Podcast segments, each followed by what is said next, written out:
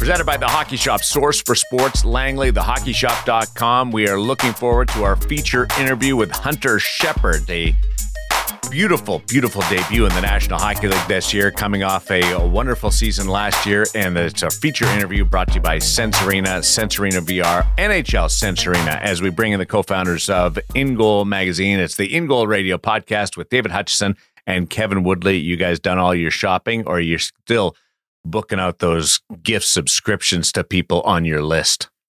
That's probably about the easiest thing I can do right now. I've never been much of a shopper. I love shopping online, Darren.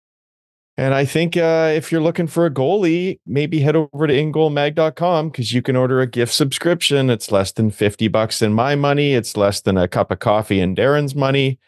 That's American dollars, that is, because it's fifty dollars Canadian. And uh, when you order it, you can send a great little message on to whoever you're giving the gift to. Once you've had it processed, we give you the option to download a gift certificate that you can uh, print out and put under the tree or in the stocking or whatever. You would be giving your very favorite goalie the best instruction you can for the year to come for less than fifty bucks. They get to sit down with N H L goaltenders and learn how they read the game. They can get tips from N H L coaches. They will learn from the best on Christmas morning for a year to come, including three years of our archives. You're basically getting four years of In Goal for the price of one. It's a goalie coach. Yeah. Best, best bargain, best bargain in goaltending. I really believe it. Most powerful tool, I think. I really believe it. Uh, head over there. It, look, and if you've already got a gift subscription, if you're in the minority of people that finds listening to Kevin Woodley perhaps a little bit too much, you can also get a premium podcast subscription and get straight to the feature interviews. There's over two hundred fifty of them sitting in the can there.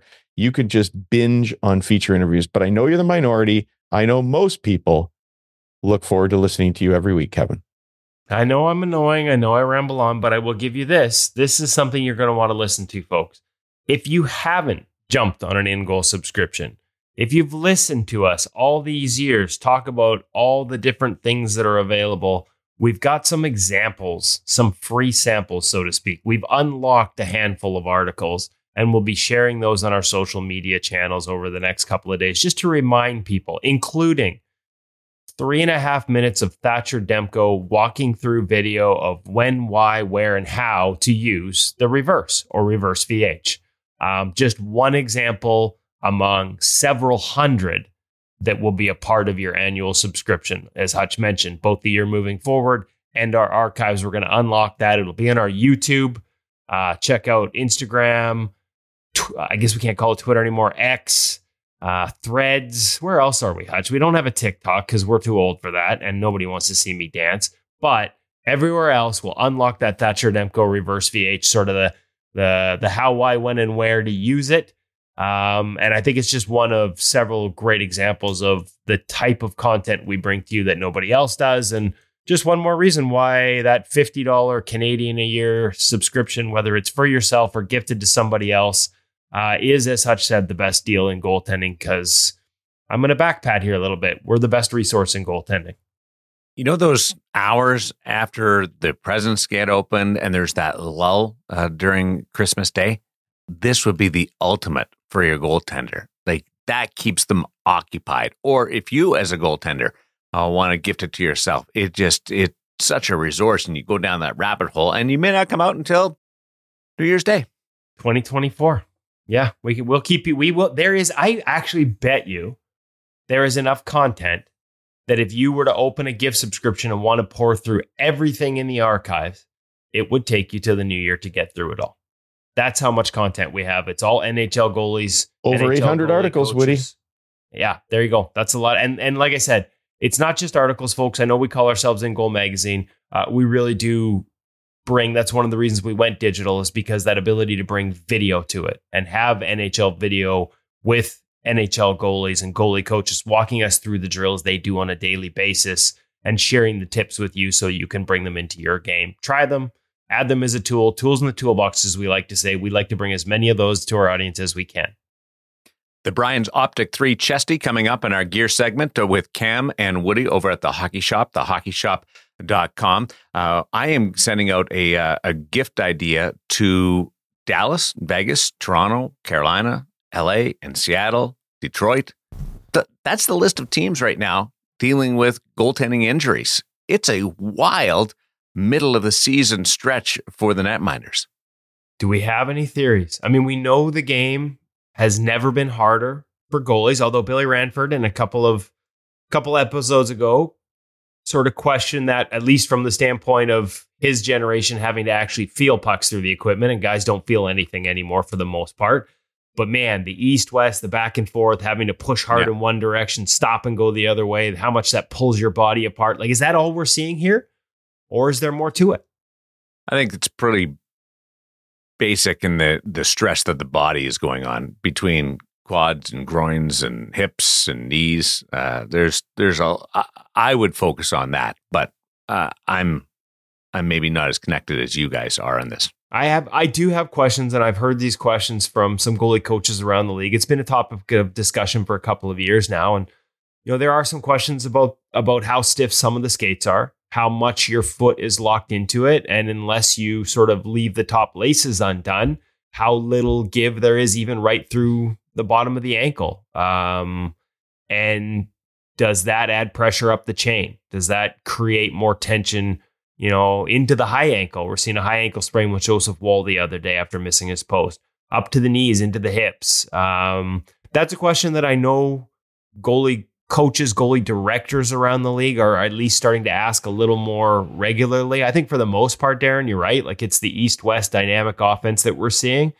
But within that, you might need a little more give, right? You might need a little more sort of mobility at the base of your foot or, or, or around the bottom of your ankle in order to survive the extreme lateral plays that the game now demands of goaltenders. So I'm not sure, you know, I, there's nothing scientific there. Nobody's done a study. You can't say for sure. Um, but it, it's at least a trend that some people are keeping an eye on in terms of just how locked in, and goalies love it, right? They'll change their sharpening. They won't need as much as deep an edge because they feel so connected to the the blade because these skates fit them so well and their heels are sucked in so well to the back. They, sometimes they're hard to get off. They're so good. Um, but again, if you don't have any give, that's gotta, all that energy's got to go somewhere. And there's at least some people out there questioning whether that's a part of some, not all, but some of these injuries. Yeah, and don't uh, don't just look at it as a game thing, folks. Like, it's not. Yes, the game is more difficult than it's ever been, and the East-West is there, as as the guys have said, but but don't forget there's a practice element as well, right? You're putting time in in practice. Those practices are more dynamic than they've ever been. Uh, we know that a lot of organizations move towards maybe shorter but higher intensity practices because they want to give the guys a little bit more rest, but that probably makes it a little bit tougher on the goaltenders as well. And then when you're a pro, you're trying to fit in the off-ice work that you can around crazy travel schedules. Uh, you know, the, the game is incredibly demanding now. And, and, uh, and I guess we're seeing some of that come, come home for some of these guys. It's, it's unfortunate, but it's going to open the door for other guys. You know what that means? I think we just like did our Sense Arena read early. They need to, need to channel a little Joey Daccord, Devin Levi, yeah. and, and, and get your reps in virtually. Uh, I don't know if you guys caught it. Obviously, I had an article at N H L dot com we talked about last week with Joey Daccord talking about using Sense Arena in between periods in the intermission to sort of dial in his glove hand. Uh, obviously, with the Winter Classic coming up, Darren, your Vegas Golden Knights coming up to Seattle, to my neck of the woods, in, in just a week or so for the Winter Classic.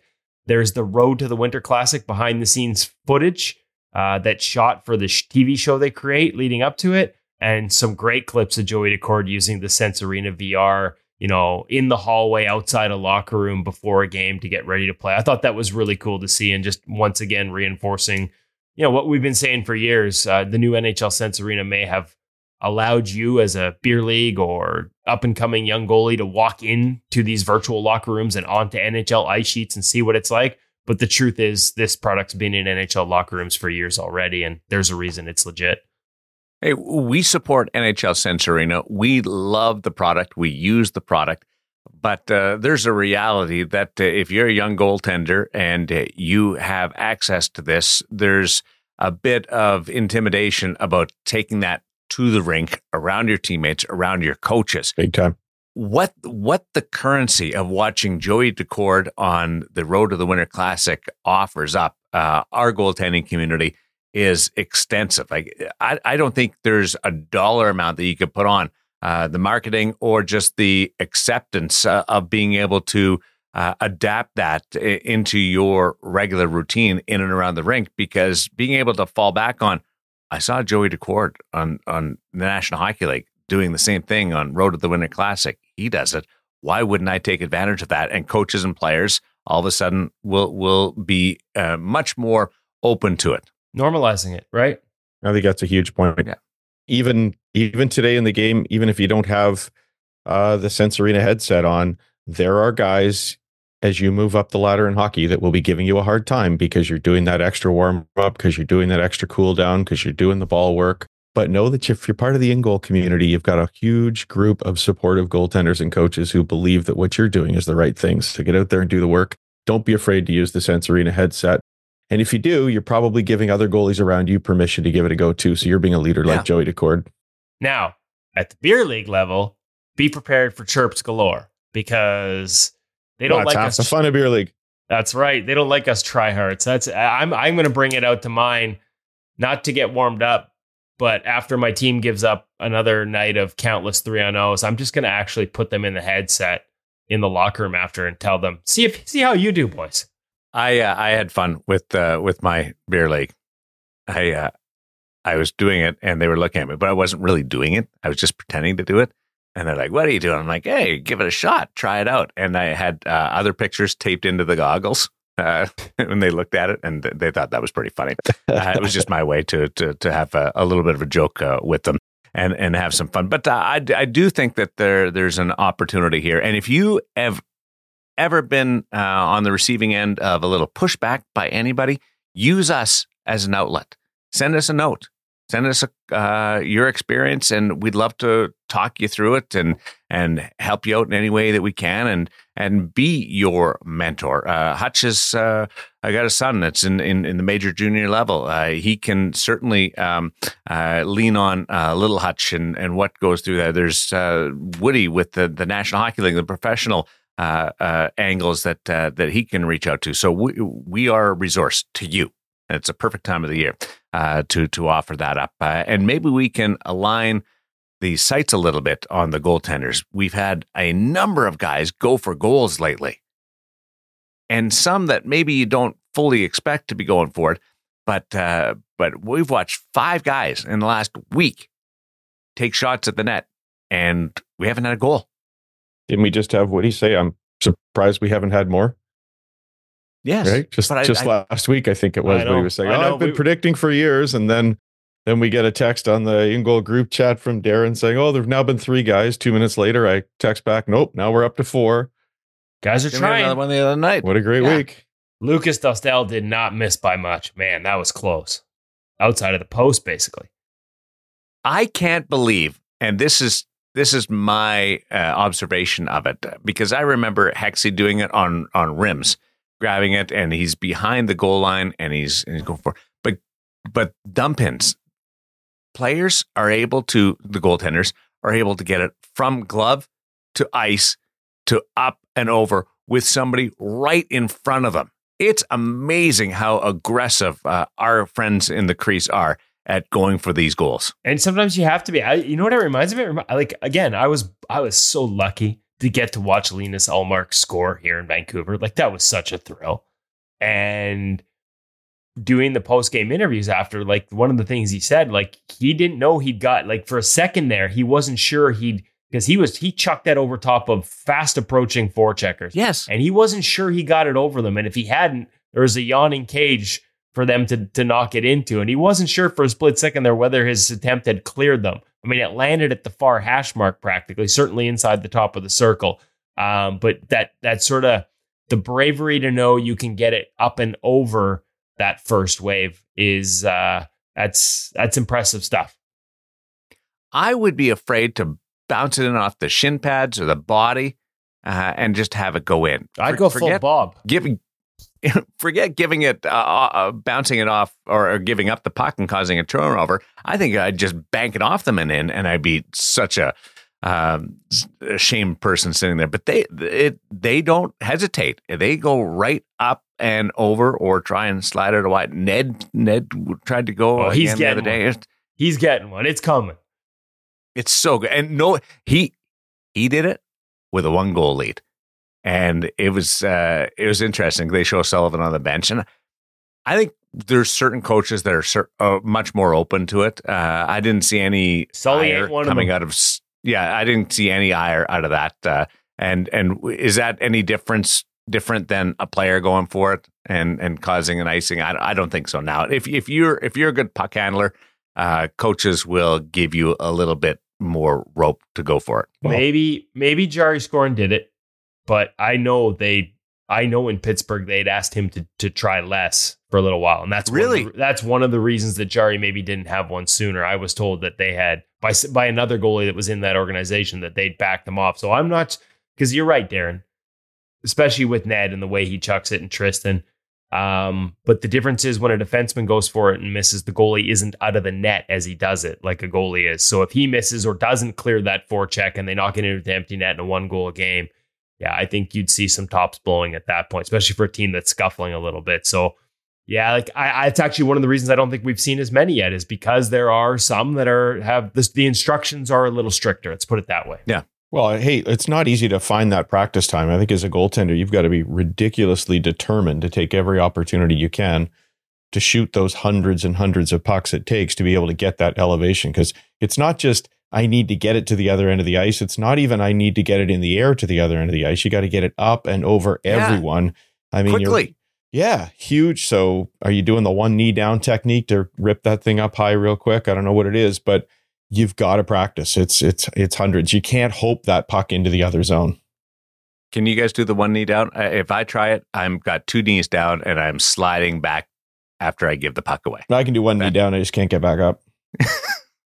The one knee down is is really impressive, the way they can get some zip on it and some height on it. Yeah, and I would um, argue it's not just a skill for scoring, right? It's a skill that you can use for for clearing the zone on a penalty yeah. kill, which is a fun thing to pull off, totally. too. Totally. Yeah, I'm lucky if I get it past the blue line. So there'll be there's no fear of Kevin ever hitting an empty net, that's for sure. My team cringes when I go out to handle it. They yell sweep, hurry hard when I handle the puck. I can relate, my friend. I can relate. Some guys don't even have to play the curl anymore, the spin. They they loft it so so far down the ice. I'm fully borrowing four feet of ice as that thing slides back towards the, the middle of the ice, uh, middle of the net. When I handle the puck, it, it's not it's not so much goaltending as it is shuffleboard. I think we'd expect somebody from Brandon, Manitoba to be a solid curler, though, wouldn't we? I can I can I can throw a rock. I love I love my curling. We got a, a rink starting up uh, here, a curling club in Vegas, and I cannot wait for that to get off uh, uh, off the ground. Uh, the Brian's Optik three Chesty over at the Hockey Shop, uh, the Hockey Shop uh, dot com source for sports Langley, and things are busy over there. Woody. Yeah, incredibly so. Um, you know, we've we've got a few more in the hop. We got Brian's Optik three this week. And we'll check in with Cam on the details there. We got Brian's Optik three matching pants, which also have that sort of that that just high quality, rich feel that you've come to expect from the folks at Brian Custom Sports. Those will be our our, our segment next week. C C M All Out. You can now order. You've seen. You're going to see the gear sets. We're starting to see them already for the world, upcoming World Junior Championships. All the custom looks.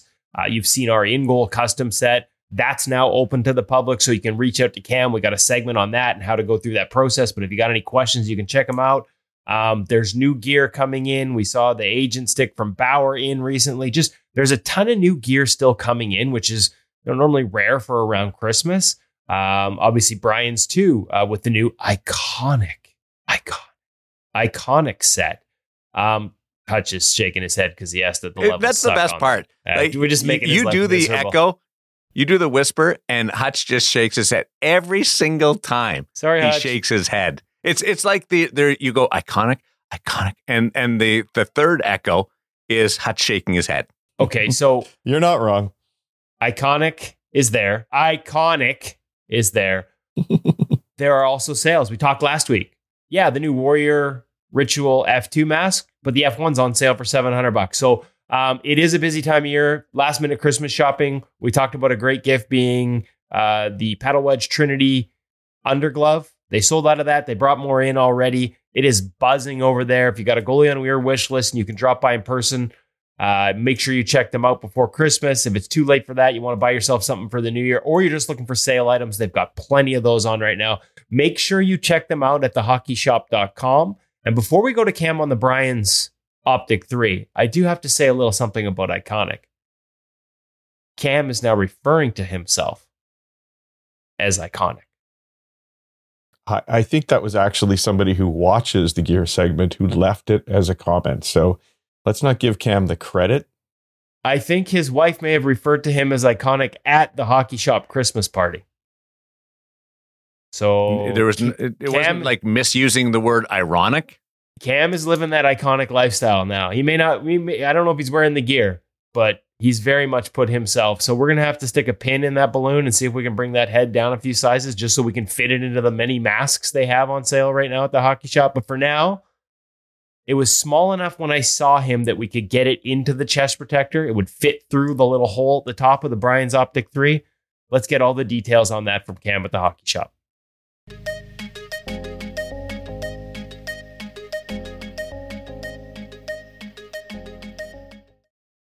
Welcome back to the Hockey Shop Source for Sports down here in Goalie Utopia. I am Kevin. I am Cam. You are huge. I, I know you. When did you guys start selling like armor? I feel like I could be a knight, like around the round table jousting this thing. It's- we have always sold chest armor. That said, the new Brian's Optik three chest and arm unit. It's huge. Tag. Huge. Protective. Coverage. If you never want to feel another puck again, this may be the model for you. Well, you know, you are going to feel the puck. It's just, you're not going to get bruised. For the most part. I think it might require some break-in just to feel the puck. So now, well, we'll dive right into it here. So like with, as being an avid Brian's chess user myself, previously, and anyone that has been fans of Brian's chess before, would know that they do take a little bit of a break-in period. So Optik three, obviously replacing Optik two. Optik two, very popular in terms of on our wall and even at the N H L level and other pro leagues all combined. Knowing this, they continued off of that play and have created an N H L legal. I actually don't believe that, but N H L legal chest. Amazing. But somebody who's familiar with that Optik two or familiar with previous Brian's chest, again, know before that they do take a little bit of time to be able to get that little bit more soft, a little bit more mobile. It will come, and it's going to pay off with a very long-lasting protective chest unit, but you got to get over that kind of hump before you can get there. So, as you can see with Kevin, very wide arm, elbow floaters, nice overall presence, very squared off where it can be. Um, Kevin is sitting down, so it is popping it. Check, hold on, let's check with the producer. Do I dare stand up? Can I stand up? We're breaking the third wall here. Hold on. Stand by. We don't want anyone to... I can stand up. Maybe. And there. So it's not, folks, it is not just when I'm sitting down. We see goalies go turtle shell when they're on the bench. This thing presents that big. We'll get Kevin to turn to the side here because now we can show some of the adjustability of the chest itself. So this is kind of cool. The padding... as part of the strapping. Correct. Solid so block. This your belly strap, strap. Listen to that. Integrated into the actual chest unit itself. So not worried about buckles being snapped off, which is a common issue with chests. Velcro adjustment held on by nylon in the back itself. So we have a solid anchor point. No more elasticity with this one. This creates better connectivity to the unit itself and no overall unneeded flex. So turn around there, RoboCop. So you can see from the back, we have our segmented shoulder floater adjustment as well as body adjustment. Uh, I, oh, what? Oh, I thought you said this was N H L legal. There are some differences between this and the N H L unit. We might have to have a word with the N H L because I've actually seen these Velcro straps and they're not supposed to be legal. Anyway, back to retail here.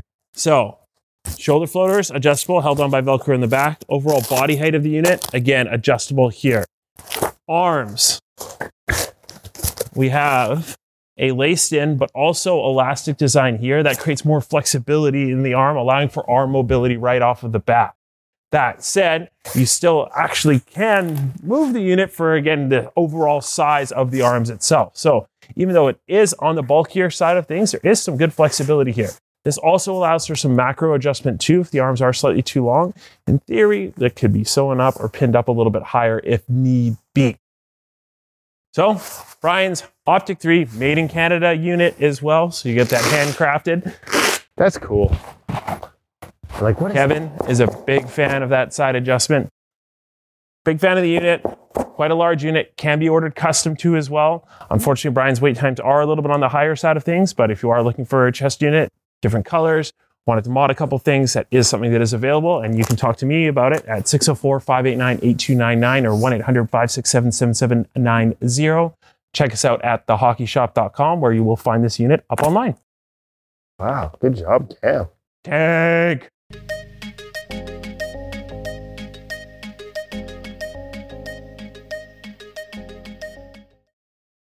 Did you make sure that Cam got back to his trailer okay?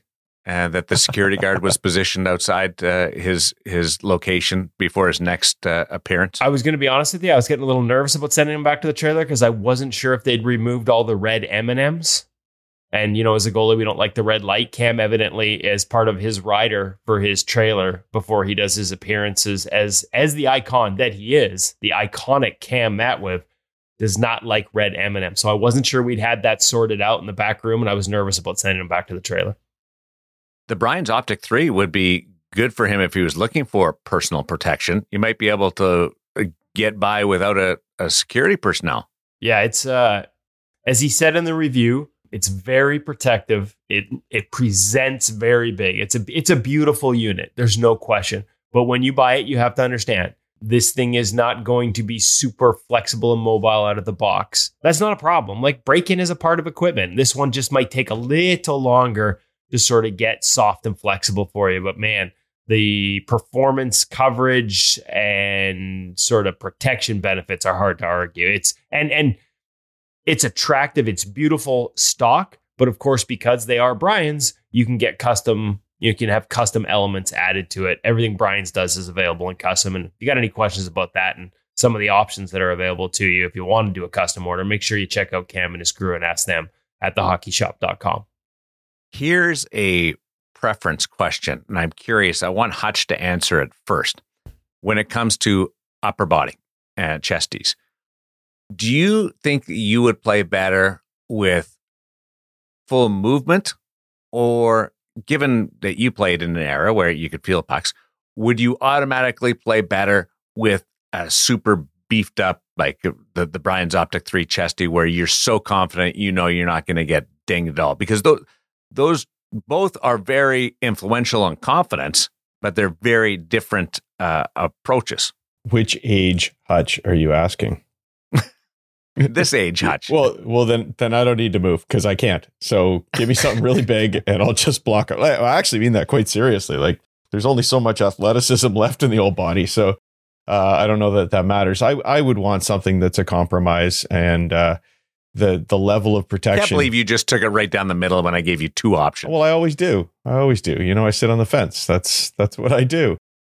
Good balance. But seriously, if you think about what we had back in the day, I remember going into that first brown chest protector from those terrible quilted arms I had. I mean, it was such an incredible difference between those two things that I think I could be happy in just about anything today and take that mobility that comes with maybe a little bit less protection. So Uh, I guess in an ideal world, I don't need it to be as as as as great as it is, but uh, for sure, confidence is such a major part of the game, isn't it? Like, I think, yeah. I think finding a way to invest in some good equipment, whether you're you're getting last year's model if if things are tight, or you're getting something that's a hand me down, but it's a higher end piece, uh, getting that confidence will help you become a better goaltender. It's there's nothing really that can replace it. And I Look, don't. I, think- I get. I get to wear some of the best in the business uh, mm-hmm. through my uh, association with you guys and uh, with with Vegas and facing the best shots in the business. And you still st- get stung every now and then.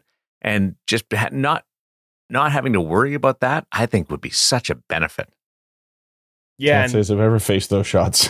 Well, well, the other thing too is don't forget, like like w- we got to be careful here because this will break in.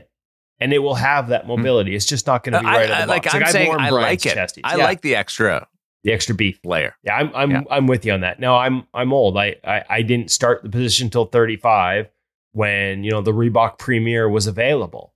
And when so you were already old. I was already old. And the idea of, like, to me, the idea of tolerating bruises and and pain for a little extra mobility just never made sense because I didn't have to. Like, when I started, they were, so that wasn't part of what I grew up with. So Um, I've never sort of understood that mentality. Maybe it's because, like Hutch said, I, you know, the reactions have never been there for me and I couldn't catch a cold, but um, give me give me protection every day of the week. And I trust that the rest will break in with time. You also call Elvis Merzlikins because he can provide some extra protection. He was getting it. We've got back-to-back uh, weeks where goalies are getting into it with yeah. Piotr yeah, that and was, Elvis. That was the... Yeah, P- I, Piotr, you're right. I forgot yeah. about that. Legend. Like we, we've got goalies shaking it up. I actually think it could end up being a little bit like your prediction about goalie goals, Woody. I think you might see more and more of it. And we have to remain level-headed and we have to stay out of things uh, to the best we can so that we remain focused on the game. But uh, as Woody likes to remind us, there is more and more crease crashing all the time, and guys are going to start protecting themselves. So I, I am not advising kids to go out there and mix it up by any stretch. I, I I don't even like the guys that I coach struggling with the guys in front of the net, you know, giving a little hammer on the back, that sort of thing. I think your prime responsibility is to stop the puck. But uh, I do think that we're going to see more of this because uh, it's a more and more dangerous position. And look, I'm not saying that what happened uh, with Elvis was necessarily all that dangerous and necessarily something he needed to get involved in. But I think we're going to see more of it. Well, I mean, it can is you imagine Hutch, uh, Can you imagine Hutch coaching you and I, Woody? He wouldn't last five minutes. He'd quit. You know, oh, I'd have so much fun. I'd have so much fun. Totally. So much fun. Snap, snapzilla. I can work with I'm a guy. I'm taking you out. I'm putting the other idiot in. No, I'm taking the idiot out and putting the other idiot in. It, it'd be awesome. I can work with anybody who plays anyway. It's just good fun. It'd be like, he'd be like Mike Keenan out there. Get out. Get, get back in. Go. That is so not me. Pull in. Yeah. No, no, because because we're so... Uh, goofy uh, with the way we get involved in extracurriculars. You would not be able to be able to reason with us. I would just say, this is what I think you should do, but look, it's up to you. And then the head coach will decide if you're stopping enough pucks. So you do what you want to do. Woody would drop a iconic, iconic. Icon- then you'd walk away. Yeah, I'm iconic. Walk away. Um, listen, it is a fine line, right? Like we saw with Jeremy Swayman in the playoffs last year, right? Like got a yeah. little too involved. And the winning goal goes in as as he's, you know, late recovering from giving a guy that's been bugging, bugging him in front of the net, probably Kachuk, if I remember correctly, a little tap. And that split second costs him a goal, right? And he talked about it after. And I think in Elvis's case, he said afterwards, and I haven't seen the footage to see whether this is true, but he felt that uh, early in the game, Wilson slew-footed him as he went through the crease. And and that kind of goes to the point that Hutch made, right? Like, you know, I, I kind of blew my top last week talking about it. Like, I'm... forty-year-old beer league, man. Stop crashing the goalie. Like, if you can't score, you can't score. That doesn't mean it's like, oh, we got to run this guy to get the puck in the net. Good Lord, I'm bad enough. You should be able to score without knocking me over. And I think at the N H L level, the amount of contact that has been allowed, the way the video review has led to uh, anything outside of the crease can be deemed incidental now. I just think the pendulum swung too far the wrong way. And much like players taking it into their own hands on the hits from behind and getting retribution because they don't feel the league is doing enough. I'm with Hutch. I think we're going to see more and more of this as goalies get fed up with guys coming through the blue paint, bumping them, making contact, and at times making plays that may not feel dangerous, but in our equipment, it really is. Hey, hey were we just question. talking about goalies getting injured? I mean, I know it's yeah. not the same thing what's been happening, but Adds people to the are conscious of it, right? Yeah, absolutely. Yeah. You watch a lot of practices, American League, N H L level. Uh, Woody, you ever see guys intentionally practice without a stick or do drills without a stick? More and more guys are, are coming across and they're they're throwing their stick to get their their bodies across. And they there's a, a couple of guys in particular. Uh, Bob is one of them uh, that that will let go of the stick, and they end up playing for a legitimate amount of time without a twig. Does anybody ever practice that? That's a good question. I don't think I've ever seen see anyone practice. I've seen like what no, Bob does on a two-on-one to his blocker side, knowing that he wants to free up the blocker hand. He doesn't just drop the stick. He puts it in a specific place on the ice as he comes across so that if the pass goes back the other way, it has a chance of hitting the stick. Like they practice that for sure. They used to practice it back in the Columbus days. And, you know, I've watched Ian Clark work with Thatcher Demko. There are certain moments where, you know, to prioritize a blocker hand not being encumbered uh, or or sort of restricted by having the stick in it, drop it in certain moments. But uh, you're right. I've never seen, or very rarely do I think I've seen them play out those sequences uh, for extended periods without the stick. That's it. That's an interesting point. It's so uncomfortable and it's weird, but it happens more often than I think people realize. Didn't Patera just give up a goal the other night where he's sort of trying to reach back to get it as he lost well, it? Well, it's it. That's what made me think about it is the defenseman went and grabbed the stick and went to hand it back to him. That was a five on three, and you don't know how long you're going to be without a stick on a five on three.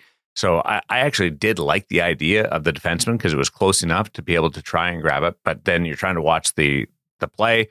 You're trying to reach the stick, and and uh, it it gets a little clunky, uh, or could be. But I liked it. But if you practice it all the time, maybe the defense doesn't feel the need to try and retrieve that stick. I think that's an excellent point. You see, even even at high levels of junior hockey, teams not knowing really what to do there.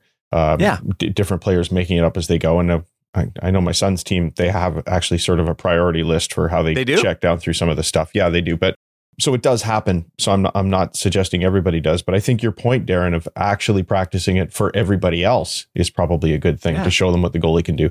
That said, uh, I definitely know of some coaches who don't want to do drills without a stick because they're afraid of a goaltender making that instinctive move to go and catch a puck. Uh, with the blocker hand if it's not got a stick in it. And then, of course, that's a huge injury risk. Hmm. Now, if you don't practice it, being aware that that is is a risk, maybe you are increasing the risk when game time comes. But uh, yeah, I like the idea, not only for the players knowing what their responsibilities are in that situation, but just for seeing how many pucks uh, can be saved without a stick. I, I actually had Maddie ask me the question last night. We were watching some hockey and he said he's amazed how many goalies, when they lose a stick, actually put their blocker hand in the five hole. I don't think I've seen that, but that was something that occurred to him. It just, he was watching it and I think it was a goal mouth scramble kind of thing. And instinctively, this guy's wanted to cover up the five hole, which of course doesn't make a whole lot of sense because we have our pads when we go down the butterfly. But yeah, I don't know if you guys have seen that or not. I I never thought of that either, but I can understand the, the rationale. But there's also the, the, there should be a seal there, you know, with, with your with your pads. Yeah, but and but then I guess without practicing it, you just sort of go to this no, no, no. reactive. Yeah. I don't know what I'm doing. I'm just gonna make the best of it kind of thing. So I go to that. I don't or, know what I'm doing quite often, to be honest with you. Just an organic conversation. I, I, I saw it and I. I don't know whether I've ever watched anybody consciously, uh, proactively practice without a stick, even though it's it's one of the most uh, like naked feelings that you can have out there when you're losing stick. Does that help you feel a, a little bit more comfortable uh, through that? Uh, I would. I don't have the shaft of the stick without if I lose my stick, and that's like my go-to save. yes. Selection. Yes. Is is that thing up there? Uh, How better, am I supposed uh, to do a diving poke check? Without a stick, exactly. Damn it. N H L Sense Arena presents our feature interview uh, this week, uh, chatting with Hunter Sheppard, the Washington Capitals organization, Calder Cup uh, champion, and uh, made his National Hockey League debut. Uh, looking forward to that discussion as N H L Sense Arena continues to make strides, Hutch. Yeah, they do. I don't know that we need to say a whole lot here because Woody gave us a great breakdown of Sense Arena and why it's so good for your game and how it can be good for your game. I'll just say this. If you are looking for that last minute Christmas gift, it's uh, as we're recording this, it's the Friday, the twenty-second of December. And you're thinking to yourself, I can't get Sense Arena for my son or daughter or my husband or wife because it's so late. Not quite, not quite. You could head to the, uh, the local electronics store and grab yourself the headset right now and then go and download Sense Arena for them and we'll be good to go. So that can be done. If you already have a headset, then it's really easy. Head over to sense arena dot com. Um, you can even just get the seven-day trial and then worry about it after that. There's lots of options for you to let uh, your loved ones face N H L shooters, get more reps in a safer um, environment that is a little bit easier on the body, a much more controlled environment with shooters who can shoot and hit the mark every single time. Head over to sense arena dot com. grab the incredible deal they've got on right now. I think it's like fifty percent off if you go for the full annual deal. And if you use the code I G M fifty, you'll save even more. Darren? Does that not sound attractive? Yeah. Last minute cool. shopping. Check. Half off. Check. My kid's going to yeah. be a better goalie and he'll have something to do. It's almost it's almost as good as an In Goal Mag subscription. Check. Buy them both. And you're cool. Check. Yeah. Just like Joey Daccord.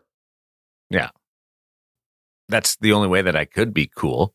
Why is Hutch buried his head in his hands? I'm tired of listening notes. to us ramble. Oh, no, oh, you guys oh. give me great ideas, and I'm just adding to the list of things I should probably not be doing right now because I should be out Christmas shopping. But uh, you're you're all of those things, including cool, cool dad. You're our cool dad, Hutch. You may be the first person who's called me cool without the word "not" in front of it. What about uh, Hunter Sheppard? Um, first of all, I love his mane. Like he is, he has just got a wonderful head of hair. As the kids say, he's got some good salad. Um, he's also, he's a cool customer. He's pretty laid back. And, and I just loved, I loved his approach. I loved the conversation. Um, you know, he talks about the nerves of that first N H L game uh, and all the extras that come with it. People reaching out, congratulating, all meaning well, um, but just how much that adds to it, uh, how much better he was in his second game without that. Talks about a path that is at times winding and didn't always look like it was pointed towards playing in the National Hockey League. So um, he has had to prove it at every level. And as he tells us in this interview, when you're a professional goalie, you got to prove it every day. Um, but the way he proves it, some of the guys that he modeled his game after early, including Henrik Lundqvist, and how he applies that in the crease positionally, even to this day. And some of the coaches along the way that didn't want him to do it that way. It's a fascinating conversation loaded with great insights that I think, you know, I think goalies at every level, every age, goalie coaches, goalie parents, there's going to be something in this interview that you will take away from it uh, that may help you, whether it's now or down the road. So really enjoyed this time. Can't thank the Hershey Bears enough for facilitating it, giving us a full half an hour plus with Hunter Sheppard. I really enjoyed it, and I hope our audience does too. Hunter Sheppard, the Sense Arena. N H L Sense Arena feature interview on In Goal Radio, the podcast.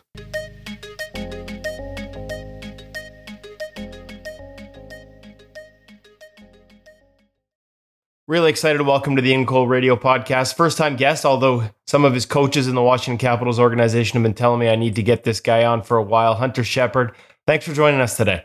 Yeah, no problem. I feel like there's a whole bunch of places I want to go with this, but let's start with most recent. Let's start with this year. You're coming off a Calder Cup championship, Calder Cup M V P last year.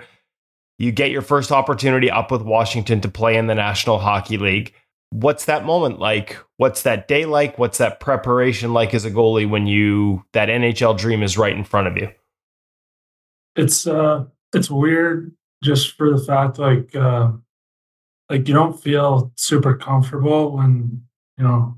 Like you make like it's all the extra stuff that's going on. You know, like us. Like, oh, this, the, yeah, well, just yeah, just every, just everything. You know, the extra stuff, like especially the day before the game and like the couple days leading up to the game, and because like, I don't I don't like the extra stuff. You know, I just like to do my routine, and I like to because you know, I'm comfortable with that. So it's like not that it needs to be perfect, because I think that's like the worst thing you can do as a goalie is like have like a ton of superstitions, and then I feel like there's one thing you can't do on during, during your game day that. that it bothers you. So like, I just, you know, like to keep it simple and just keep to myself, and pretty tough to do in that situation, you know, like, is uh, it, is it game. Mostly all the questions coming? Like, I mean, because it's your first start and obviously they'd given people heads up. It was just the questions from us. Is that the extra stuff? No, that- no, it's not even that. It's just, you know, it's like your phone's just blowing up and, but you, you know, it's like obviously all support and all good things, but it's like, I like to be on my phone that much anyway. So it's like, you know, you're still like trying to get back to people, you know, from that. And, yeah, like yeah, social media just kind of turned turned every all the notifications off on my phone. So it's just, it's a lot, but you know, it's part of it, I guess. It's a good experience. You've been through huge pressure moments. You've you know won N C double A championships, won Calder Cup championships, Game Seven overtime. Like you've handled pressure before. Outside of all those extra things, I guess, was there anything different about this moment because it was the first time in the N H L And maybe if you could share, because this this is all goalies listening, um, any advice on how to handle that? Uh, you talked about routine. Were there elements of your routine that you made sure you went back to so that as much as it that first one wasn't just another game, you could feel like it was just another game? Is there a way to to sort of help do that? Yes and no. You know, it's like you have to be able to, like, like at that level, you know, like you, you're not going to be able to like flip a switch and be like, okay, it's game time. So it's it's like a process of during like that day, you know, or maybe even like the night before, like leading up to kind of like slowly getting yourself into that, you know, kind of flow state, I guess you could say. Um, but it's not something you can like force.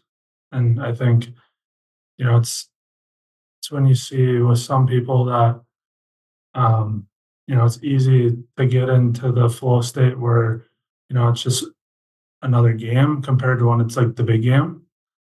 I think that's that's the, you know, the difference. Not not necessarily between like a like a goalie being good and a goalie being really good. I think it's just anything in life. You know, it doesn't matter what sport it is. Um, like it's easy when everything's going good, and it's easy when, you know, there's n- nothing to lose. But it's, you know, it's different when there's things like like something that, you know, like your, my first game, it's like I'm twenty-eight years old. I've been playing goalie for twenty years now. It's like, you know, all of that, everything, like all the times in the backyard, you know, and it's freezing cold out, and just the things you did where you look back on now, it almost seems like silly to, to do them. But it's, uh, you know, all that. And it's like you just want, like, you want it so bad to like go well that it's, you know, it's a lot of like anxiety and and whatever, and to be able to like put that stuff to the side and get into a place where you're not thinking and you're just playing. And and like the biggest thing for me is like, if if if the only reason for me playing is not just simply to win the game that I'm playing in at that present time, I will I, will, I don't play my best hockey. So it's like, you know, don't get me wrong, I love playing hockey, but I think more than anything, like, I'm just competitive. Like, I mean, if I could throw a baseball ninety-five miles an hour, I'd probably rather play baseball. But it's like, you know, it's it's just how I am. Like, it doesn't matter what I what I do, like just kind of turning it into a competition. Like, that's kind of what gets me going.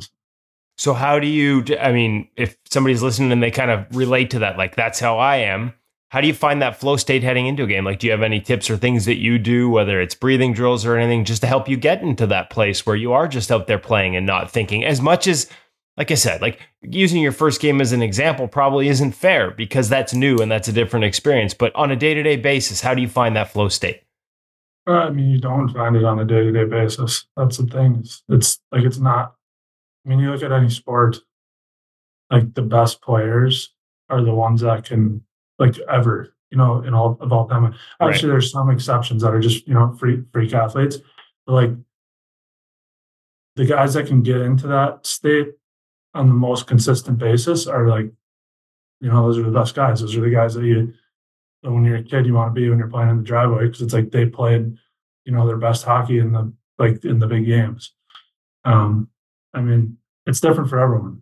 Like, goalie is such a, like, not one size fits all kind of position. So it's, you know, it's not like me. Like, if I tried to do things like some other guys, I wouldn't, like, I have, you have to do it. You have to be so sold on that doing it your way is the best way that, you know, there's like no doubt in your mind that I don't care if, like, you know, a guy's seven foot tall and he's the most technically sound goalie in the world, that if I play my best Hunter Sheppard hockey, that it's going to be better than his. That's just, I mean, that's how you have to think. It's such a mental thing, you know? Okay. So I, I, I love that. Like, that's what I love about the position and sort of digging into it like this. It's kind of, uh, I was in media, but not specific to goaltending for the longest time. But when I got introduced to goaltending, the, the passion for it took off because there is no one way to do this. There's never a right answer, right? Like, there is no, as you said. So what is Hunter Sheppard hockey? Describe it for those who are listening that haven't had a chance to watch you. How would you describe Hunter Sheppard hockey when you're playing goal? Playing to win. And it's in the, just, you just playing, just playing to win. That's, and it's not like, you know, I'm just sitting here laughing saying like playing to win. Right. Like, you know, it's like that just intense, like, it's hard to really like put it into words, but it's like you want to just win. And it doesn't matter if it's like game twenty or game ninety. You know, it's like, if that's like, if you don't like have some like emotion, and it's like, you know, I don't know. It's, that's just me though. Like, it doesn't matter what I'm doing. Man. I mean, I don't, I'm not going to sit here and talk X's and O's, because that's not me. I'm not going to say it. I was going to say, like, from a from a technique standpoint, there must be a foundation there, or things that you yeah. staples. Yeah, I mean, I, like I like to play deeper than most guys probably, and like there's, you know, I don't want to have to rely on making, you know, acrobatic saves all the time, because that's not really sustainable. You it's know, tough way, tough now. way to live. Yeah, yeah, especially nowadays. Um, but like, I'll sit. Like, I'd rather sit back on the goal line and say, like, like I seriously think, like, just that's the strong point of my game. Like, I can play further back because, you know, just reading the shot in, in my hands, that's like my strength.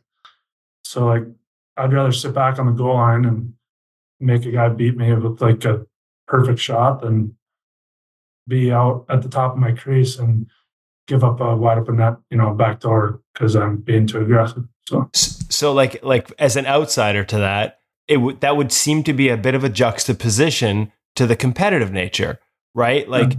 because I think of competitive, I think a lot of people will think like active and attacking. So to be able to mix that patience and still have that competitive edge. Actually, there's another guy I think of when I hear that, and that's Henrik Lundqvist. He used to talk to us about sort of, uh, what was it? It was like a controlled intensity that he tried, yeah. a state that he tried to find. Is that is that when you talk about guys you grew up admiring yeah, yeah, on the driveway, he the guy? Yeah, I mean, him and, it's weird because like him and Jonathan Cliff were my two favorite goalies growing up. That's like, I don't think anyone ever really will be able to play the same style as either one of those guys, you right. know, but like, like, I mean, obviously like as you, when you're growing up, it's like you're watching YouTube videos and it's like, you can take like maybe one or two things and try to, you know, maybe do it like half as good as them, because they're so like the, some of the things they did was like so unique, you know, it could, there's just like another weapon in, in your, you know, toolbox. But that's one thing I found out in college is, you know, in my first year there, I only played one game, and, you know, I worked with the goalie coach all year, and, and like, that was one of, that was the first time I really had a goalie coach where I was like, you know, I needed to do things one way. Okay. And, I, and that just doesn't work. It didn't, it wasn't working for me.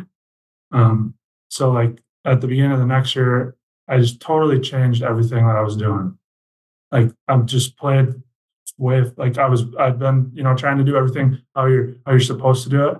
You know, like I'm out, so like top of the crease, square, set, everything, and I just totally said, I'm not, I can't do that. That's not me. Like, I'm gonna, if I'm gonna try to be everyone else, I'm not. That's I'm, I'm not gonna like get the best out of what my abilities are.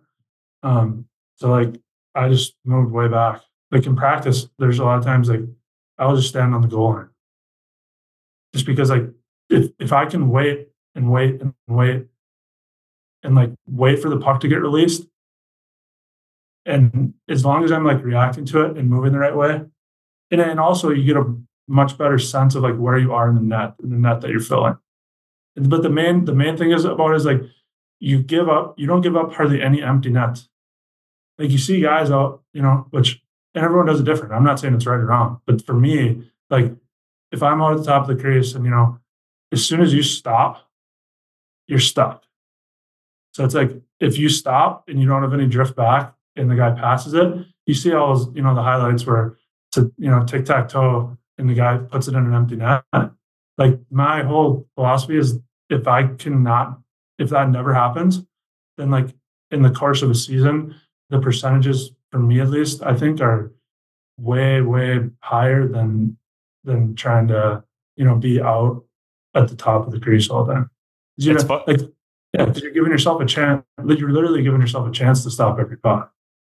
It's funny because, you know, those backdoor open nets, quite often what's, what follows it in those highlights is the announcer saying the goalie didn't have a chance. And I always like to rewind it and be like, did he give himself a chance? Yeah. I mean, like, obviously guys make good plays sometimes, and that's just part of the game, but I'd rather make a guy beat me being far back, but set and square, you know, like, and I think partially too, like, you kind of get sometimes, like, depending on your size, like, you get in that depth range where, yeah, you're covering a lot of net, but, like, the spots that are open are, like, very, some of the harder spots to get to on a good shot. It's like that one right over your pad, you know, like inside the post, or that one right, right by your ear. So it's like, I'd rather be able to, like, move more than have to get those ones, you know, that are, and then when you give up a rebound, it's, it's weird because, like, if I'm a foot or two, you know, outside the goal line compared to, like, toes, like, just outside the top of the crease. And let's say I'm on my angle kind of towards the, you know, like, just to the left of the, the right circle.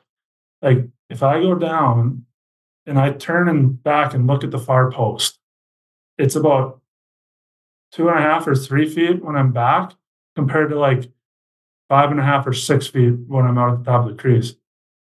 Like, that's a huge difference, you know? And then it's like, then you're not rushed. You don't get thinking, like, ahead of yourself, that for me at least. Then it's like, I can be here, make the save and track it. And as long as I lift my foot and, you know, and, and I'm following it to push right away, all I have to do is get to the post and it's right there. But totally, totally yeah. makes yeah, totally makes sense, right? Like, you you get out far and you got you look at that. It looks like you need to catch a cab to get to that post when you're way out there sometimes. Yeah, but it's, you know, it's weird though, because there's obviously some guys where, you know, that's the their, their skating is such, like, a strength that it's that's not a huge deal for them.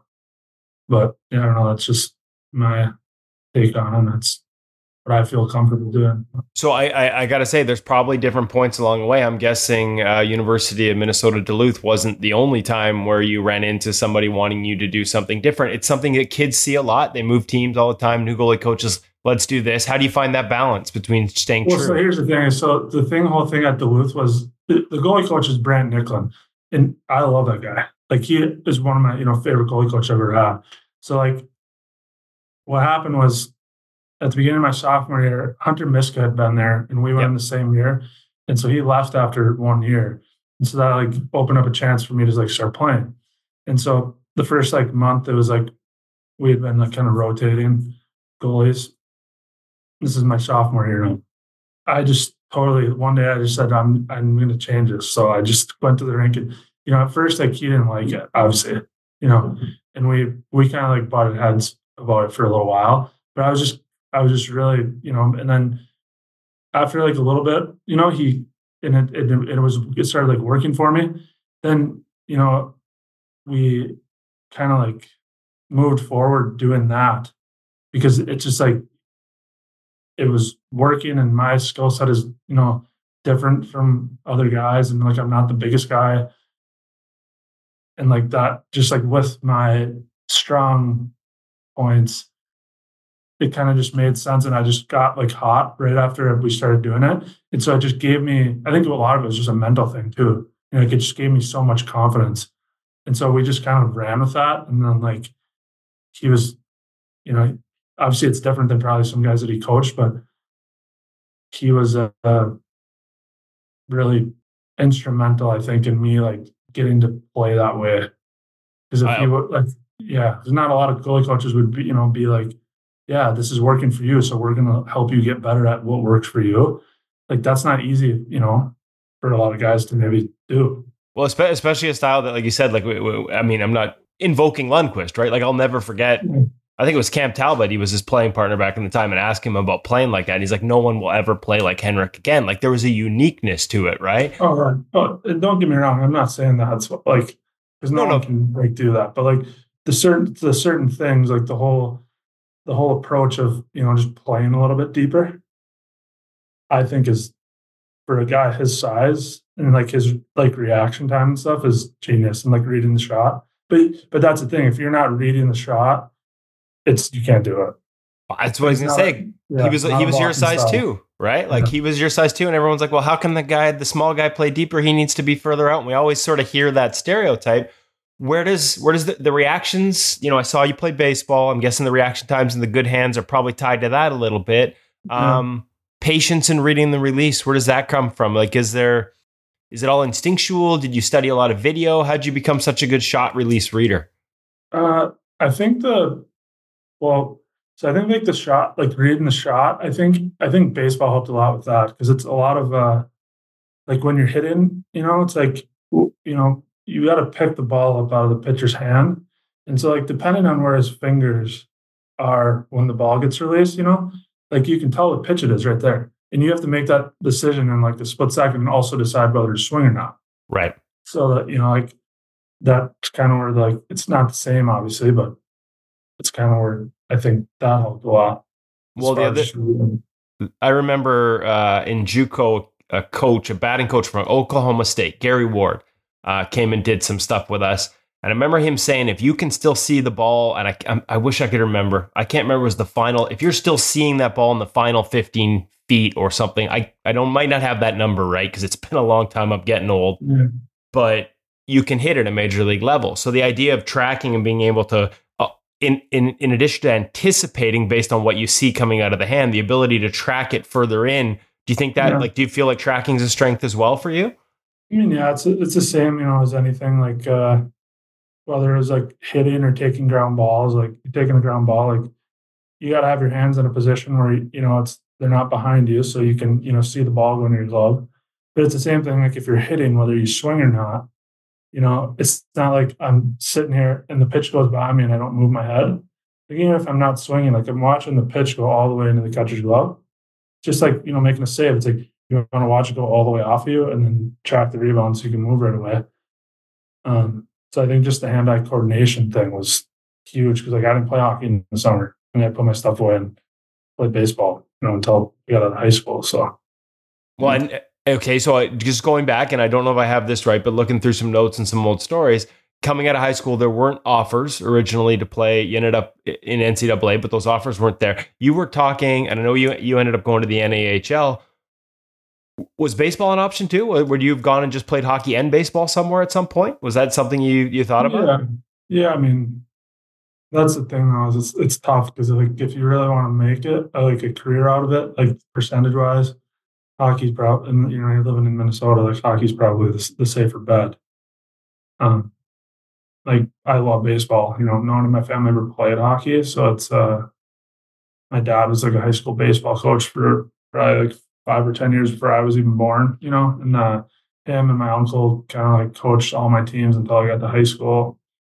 And, you know, a lot of times like we had a lot better baseball teams growing up than we did hockey teams. So I think that's where the whole, like just the competitiveness thing, you know, just well, whatever I'm doing, like playing just to win is kind of how I got that way. Just, I was always, always had to be playing something and it all like, it always, had to be like a competition or else I was just, you know, that wouldn't be a part of it really.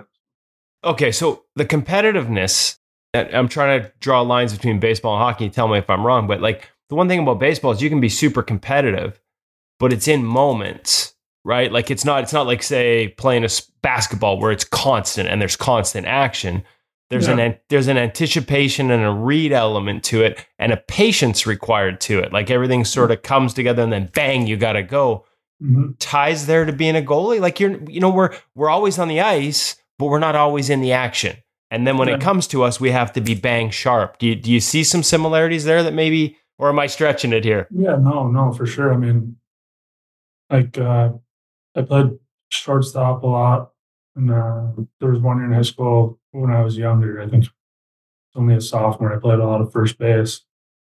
Um, and then just between that and hitting, it's like, you know, if you don't get a good jump on the ball, you know, whether it's a, a grounder, like you have to make a decision right now, whether you need to stay back on it or you need to come in on it or, you know, it's kind of similar, I guess.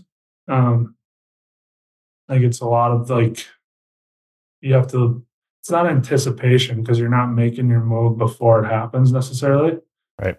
But it's uh, like you can't like be waiting until after it happens at the same time.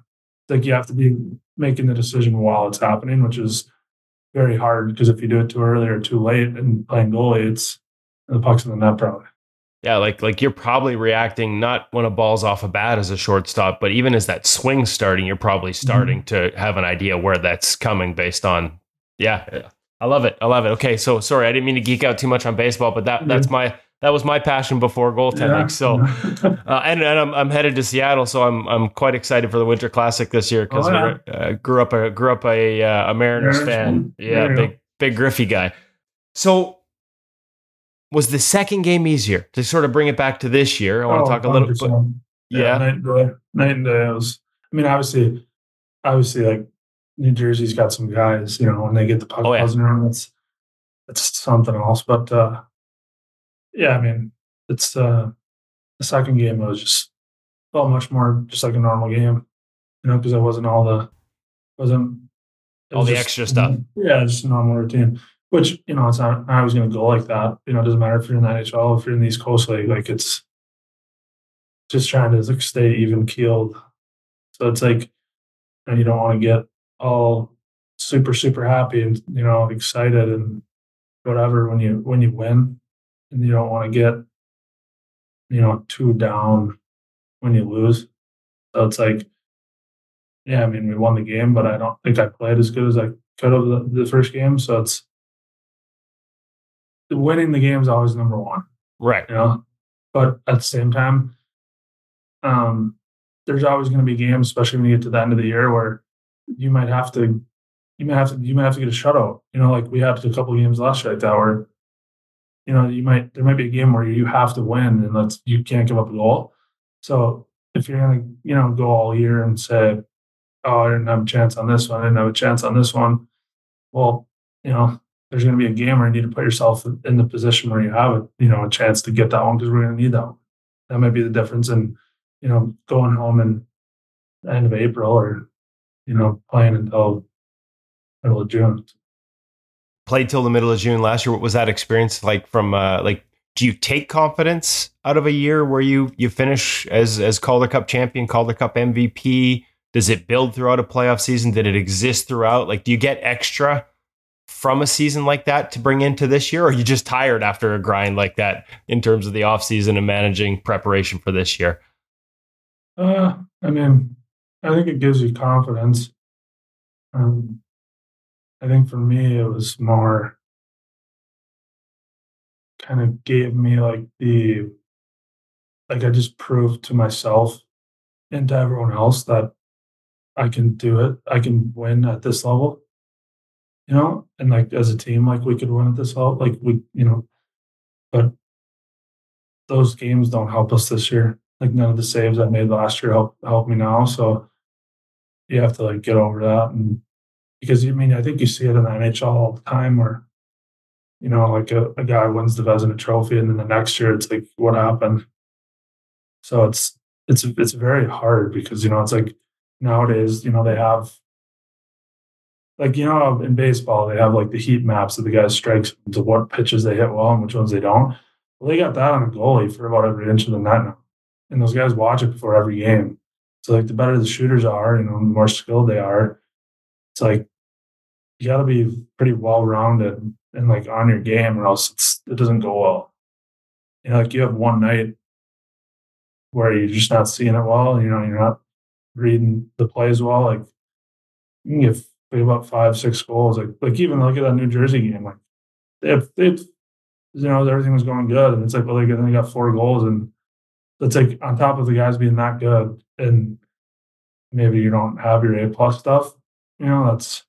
I think that's something too. Like even in the in the, you know, in college and in playoffs last year, like I think that's a difference. What separates some, you know, some goalies from like maybe making a jump from. Juniors to college or college to pros is uh like when you don't like every yeah everything's great when you have your A plus stuff going. Everybody knows that you're not thinking, everything feels easy. Like it's when you have your B game or your C game. Like, can you figure out a way to like fight a couple of pucks off or make one extra save and still figure out a way to like give your team a chance to win the game? That's that's honestly the difference because it's like a pitcher in baseball. It's like any like a quarterback in football. It, you know, like you're the person, you're the constant variable. And it's like, if you, you can't just be like, oh, I don't have my A plus stuff tonight. Well, I guess, you know, it's going to, it's going to be a tough night. Right. You know, you, that's just like, you can't really give in when you don't have your, and that's just a mental thing, I think. And that's, well, I mean, the position is mental. So it's. Well, and that's what's changed in the National Hockey League to a certain degree. I mean, I remember guys used to talk about getting away with a B game, and man, like, like you said, like, teams are so freaking good right now. Like, it's tough if you don't, so you have to find a way to battle through. Um, it gets, I mean, it just, it's harder in general every time you move up a step. Well, and the, and the league, the it, the the game's probably never been harder for goalies. I've had a few guys say that. Just you talked about Jersey, yeah. Like, man, there's a wagon full of skill and speed right. and lateral plays. And, hey, you just you mentioned proved it from the Calder Cup championship. If I feel like. When I look at the Wikipedia page or whatever, and I look at the sort of hockey D B, it feels like you've had to prove it at every level. Yeah. Like, you know, college, there weren't offers coming out of high school. Um, you win championships there. Uh, sign pro after that. Um, you know, work your way up from there. Is that like, is that fair? Do you feel like you've had to prove it at every level? Yeah, I mean, that's just how it is nowadays. When you're not, you know, when you're not six three, six four, and a first or second round draft pick, that's just that's just part of it. So like, I'm not, you know, if you're gonna sit around and pout about it, that's not gonna help you at all. It's like, either, you know, do it the way that the path that's available for you, or you can I can go back home and, you know, pump gas and whatever, which is nothing wrong with that, but that's that's not what I'm gonna be doing. So was there a point where you like, well, at what point in this path did you did pro hockey like, this is what I'm doing? Were you, were, were you confident that this was this was the career? I mean, I don't think there was there's ever really a point where I felt like um, you know, I think I made it. Like, I don't, I think that's like, goalie is out of any job, I would, except maybe being a quarterback in the N F L. It's probably the lowest job security job that there is, maybe in the world, and of anything. I mean, I don't, I don't, don't quote me on that, but that's, you know, it's there's a. In the N H L, or let's say just in the American League of the N H L, there's like, what, one hundred twenty-ish spots, maybe a little more. Between the two, like, yeah. Yeah, and like most of the guys that are in, the goalies that are in the N H L aren't even from the, the U S.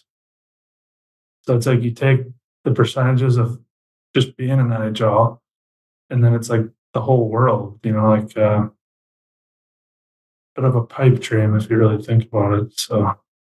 You just got to take it day by day. It's, you know, some days are not so fun. Like, it's not all like it's not all good. Right. Like, it's not all yeah, sunshine and rainbows every day. Like, it's, you know, it's people, it's a grind. Like, like I, I can remember like a few times saying, you know, when I was younger, especially, it's like you see stuff about guys, you know, like complaining about stuff and whatever it is, and it's like, oh, you know, like, I can't believe these guys are like complaining, you know, they're making this much money. And into a certain point, you know, like, that's true. But like, most people don't, you know, don't really realize what, what it is to, to do it. Because it's like, you know, you go to your job every day and it's like, you don't know, you can get hurt, you know, somebody take your job, and that, all that stuff can happen in literally a day. Like, it's not even like it's like most people, you know, it's like you go to work. As long as you show up and do what you're supposed to do, like, they can't really fire you. Like, it's like, it, I can it's come, true. That's fair. Yeah, yeah, I can come and do as good as I can do, and like, that's going to help my chances. But at the same time, that still isn't zero guarantee that I'm going to get lose my job. Right. You have to prove it every. I asked about yeah. proving it every year. You have to prove it every day, almost at the, yeah. in in this role. Yeah, but uh, yeah, I mean, I like it that way. I mean, that's something that motivates me. And I think, right or wrong, like, one of the biggest things that motivates me is like, when someone says you can't do something, and I just want to stick it to them and say, I told you so. Like, I know that like some people might not like that, but that's too bad. I personally, I don't care. And like, what it's like, okay for, you know, people to say things about you like that. And then when you do what, you, you know, they said you couldn't do, then you can't, can't tell them about it. I'm not going to sit there and brag. I'm I'm probably never going to even say I told you so to someone, but like, just that I can say it to myself, is that, that feels, you know, really good. Like, was playing in the N H L one of those things? There are probably people along oh, the way that said one hundred percent. That wasn't happening. Yeah. But that's, uh, you know, that's been, I not every, every level, you know, even from juniors to college. Or, I mean, I started out my first year here, I wasn't even on an N H L deal. So it's like you play yourself into it. It's, for me, it's been pretty satisfying. So I love it. Hey, I got one more. I'm sorry to do one more. It's sort of no, what I'm no. famous for on this, but I got to ask about the influences there in Washington. Uh, Scott Murray's a guy that uh, I've had the pleasure of being on the ice with and gotten to know over the years. Uh, Juha, we had on the podcast last year. We, we, I love that we're finally seeing some, you know, you talk about the international influence on the position playing it. We're finally starting to see some coaches get that opportunity from overseas. What have those two guys met, and how have, you know, how have they blended with, you know, Hunter Sheppard hockey? How have, how has that process been in terms of how you like to play the game and how they might have expectations on the game being played? I'm guessing Juha likes the active hands. Yeah. Um, I mean, both, you know, good relationships with both of them. They're both great guys. And I would say, like, I don't know. For me, for me at least, like, a lot of the thing with the goalie coach is like just having like a good relationship. I mean, it's not to the point where they're like a sports psychologist, but like they know they played the position. You know, it's like you need to have someone where you can talk to and like just say how you're feeling. It may not even have to be about hockey, but like you can have someone where you can like trust them and just be transparent with them one hundred percent. You know that there's not going to be any like repercussions or anything like that. It's pretty nice. You can just, but that's the thing with any goalie coach. Like realistically, I've had five goalie coaches in my life. Okay, and not counting my dad, which that was like the you know the rink in the backyard. Um, but um, Lane Sedavy and Bismarck. That was N A H L. Honestly, honestly, I probably wouldn't have made it to college without him. Yeah. And like was it was it just more was, the mental stuff, or were there some were there some well, also? It was kind of just, yeah, I mean, it was a few like technical things, but it was more just like you know just read and react and like trust your game. And we, I, I worked with him more than I worked with anyone. It was every single day. I would be you know because he was the head coach there, and he was he a goalie coach. Really? Yeah. So it, it was. Did like, I read that you you turned down U S H L opportunity because they didn't have a yeah, goalie coach? Okay, yeah. So that was yeah. important to you. It was. And he was important to you, obviously. Yeah. Well, I mean, my first year there in Bismarck, I was just terrible. Like the first half of the year, I couldn't stop anything. And it was like every day I would text him like the night before and say, hey, like, can we do goalie ice early tomorrow? And like, he would make me do these skating drills where it was like, start in the corner and you would like C cut up to the blue line. And then you would shuffle all the way across and then go up to the other blue line and shuffle all the way across and then back down into the corner. And it was like sh- shuffles, T pushes, uh, butterfly slides, and then like one other one where you were kind of like spinning. And it was like, he wouldn't come on the ice, step on the ice until I was done with him. You know? And then it was like my second year there, he like, I need to play like games, like practices, you know, you have to practice, obviously, like you need to work on your stuff. Yeah. But there's no, there's nothing in the world that can substitute for uh, games. You know, it's like he let me, between preseason, playoffs, and regular season, he let me play like sixty-five games that year. You know, and like in my development, that was gigantic. It was huge. Um, and then like when I went to Duluth, like, you know, Scott Sanderman, he's like a guy, he likes to go with one guy for the most part. And like when my sophomore year, like kind of once I took over, he let me play one hundred fifteen games in a row, you know? And then it's like when I was growing up, like squirts, peewees, bantams into high school, like you, in Minnesota, you play each level for two years. So it's like two years squirts, two years peewees, two years bantams. And then you have about three years of high school usually. And like there was no goalies in the grade above me. And so, like, and there was only one or two other goalies in my grade. And so, like, every year when I'd be my first year at a certain level, I would be, I would, ma- I would make the, like, the squad A team or the P B A team or the Bantam A team, and I'd be the only goalie. And so I went five or six years in a row growing up where I'm playing, like, fifty games in a winter. And it's like, nowadays, there's three or four teams in every organization. Every single team has two goalies. And it's like, well, you wonder why You know, it's like I'm getting twice the games as every other kid. You know, so I think that's part of the thing nowadays where I don't think, you know, it go, kind of goes wrong when you're younger. It's like, well, you know, the players, they're all playing forty games, but, you know, your kid's only playing twenty games. There's, there's you know, it's, that's youth hockey. They're splitting right down the middle. Yeah, I mean, I don't know if I could have done it growing up if it was just two boys. That would have just, you know, it's like I'm not, especially if you know, like when you're better, you know, you know, like when you're younger, especially, it's like that competitive nature. Yeah. Oh, yeah. Just, just because I'm sitting and watching this, you know, it's, that's, I couldn't do that. That's anything. Like, got to be the thing that's most, you know, because I just can't really sit still. So it's like I got to be the thing that's in the game all the time. So it's like when I'm baseball, I wanted to play pitcher, catcher. When I'm playing hockey, I had to play goalie. Like, I was going to play foot flag football or something like that. I had to play quarterback. Like, but that's not everyone's like that. You know, it's. I love it. Hey, Hunter, I'm way over time here, um, but I, I can't thank you enough for yours. Oh, yeah. Uh, really, really enjoyed this conversation. Uh, lots of great takeaways, uh, lots of great stories, and I know our audience is going to love it. So thank you so much for the time. Yeah. Um, if you if you can give uh, give the the guy in Bismarck and uh, Lane Sotovy and uh, Brant Nicklin a shout out, that'd be honestly huge for them too. So. Well, you just did, but we'll make sure we link to yeah. them as well. All right. Awesome. All right, man. All right. Thanks, man. Appreciate it.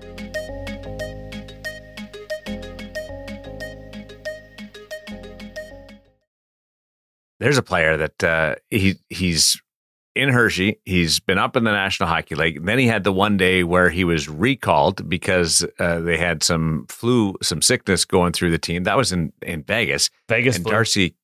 Yeah, you're right about that. Uh, uh, the guys uh, had uh, were a little bit banged up, and Hunter had to fly across the country to get here. He actually missed warm up. Darcy Kemper was the only goalie in warm-up that day as Hunter landed and was shuttled over and then backed up. He, he backed out without ever going on the ice for pregame warm-up. Darren was Darren was calling the airline. He's like, hey, could you just like not put the, uh, like not give them a gate for half an hour? Because I'm pretty close here to getting called out of the booth down to the e-bug spot for for Vegas. Cause just, just don't let Hunter off the plane or hide his skates or something. Well, yeah, you got a buddy and baggage who can maybe uh, lose the bag. I do have buddies and baggage over there. Do you? Well, yeah, then well, ask for I get some text. Help. I'm, I'm, I'm not kidding. I'll get texts every now and then from players who are recalled uh, uh, of their sticks. So I'll get a text from the guys doing baggage, and here's so and so's sticks that have come through. Oh, that's or I'll funny. Get a text of a of a hockey bag that, that's coming through. Like, I don't think that's right. Uh, I, I know it's not HIPAA. Like, it, you're not giving away health um, uh, information, but. Are are you supposed to be sending me texts of people's luggage or their sticks? uh, maybe before the transaction is cleared. You re- that, well, that's we, funny well, that you bring that up. That's how these you, insiders do it. This yes. is the lo- this is the he's playing the long game, Hutch. He's waiting for when we finally get our asses down to Vegas to see him. His buddies are going to call him. Their luggage is here. They've landed. Darren's like, okay, I'm out. I'm gone. Lose it. Next lose flight. It. Lose their luggage. Buy me half an hour to get out of town. I've given up on you guys ever coming to Vegas. I thought for sure you guys would end up here. Early draft, draft, draft this summer. Let's let's make it happen. Sphere. Yeah, I'm a little scared of that thing. It's intimidating looking. Why? Because it's round? Yes. It's big. I don't know. Vegas scares me. My wife went to U two the other day, and it was mind blowing. But you end up watching everything else as much as you'd watch the band. Mm. It's kind of strange. Well, the band's old now, anyways. I just want to listen to the music. Sit there, close your eyes. You do, go to a concert and close your eyes. I will say that the same thing about Def Leppard. I love them. Uh, but if you just close your eyes and listen to the music, it was amazing. A couple of summers ago, if you watch the big screen or we had good seats, you're watching up and you're like, hmm, that's uh, that's not what I remember from my youth. Uh, yeah, yeah. and, and I had that with Z Z Top, and this was a long time ago. And we sat a little too close, and you're like, those beards are glued on. Like, I would just, just close my eyes and listen to the tunes. That's exactly what I did. That's uh, that's Z Z Top, Woody. Z Z, Z Z. Top. That's right. Uh, you guys uh, enjoy a couple of days of, of downtime over the holidays. Uh, really appreciate all the effort and the sacrifices that uh, you make, uh, your families make uh, to help us in the goalie community. And a big step to you. And I uh, can't wait to see where we go in twenty twenty-four uh, post-Christmas. Exciting time, boys. Have a great Christmas to all our audience. Have a great Christmas and a happy new year. And uh, we'll try and get one out before twenty twenty-four, but it might be close. It'll be close. Thanks, boys. Merry Christmas, everybody. And uh, Cam, keep on keeping on iconic. Talk to you next week.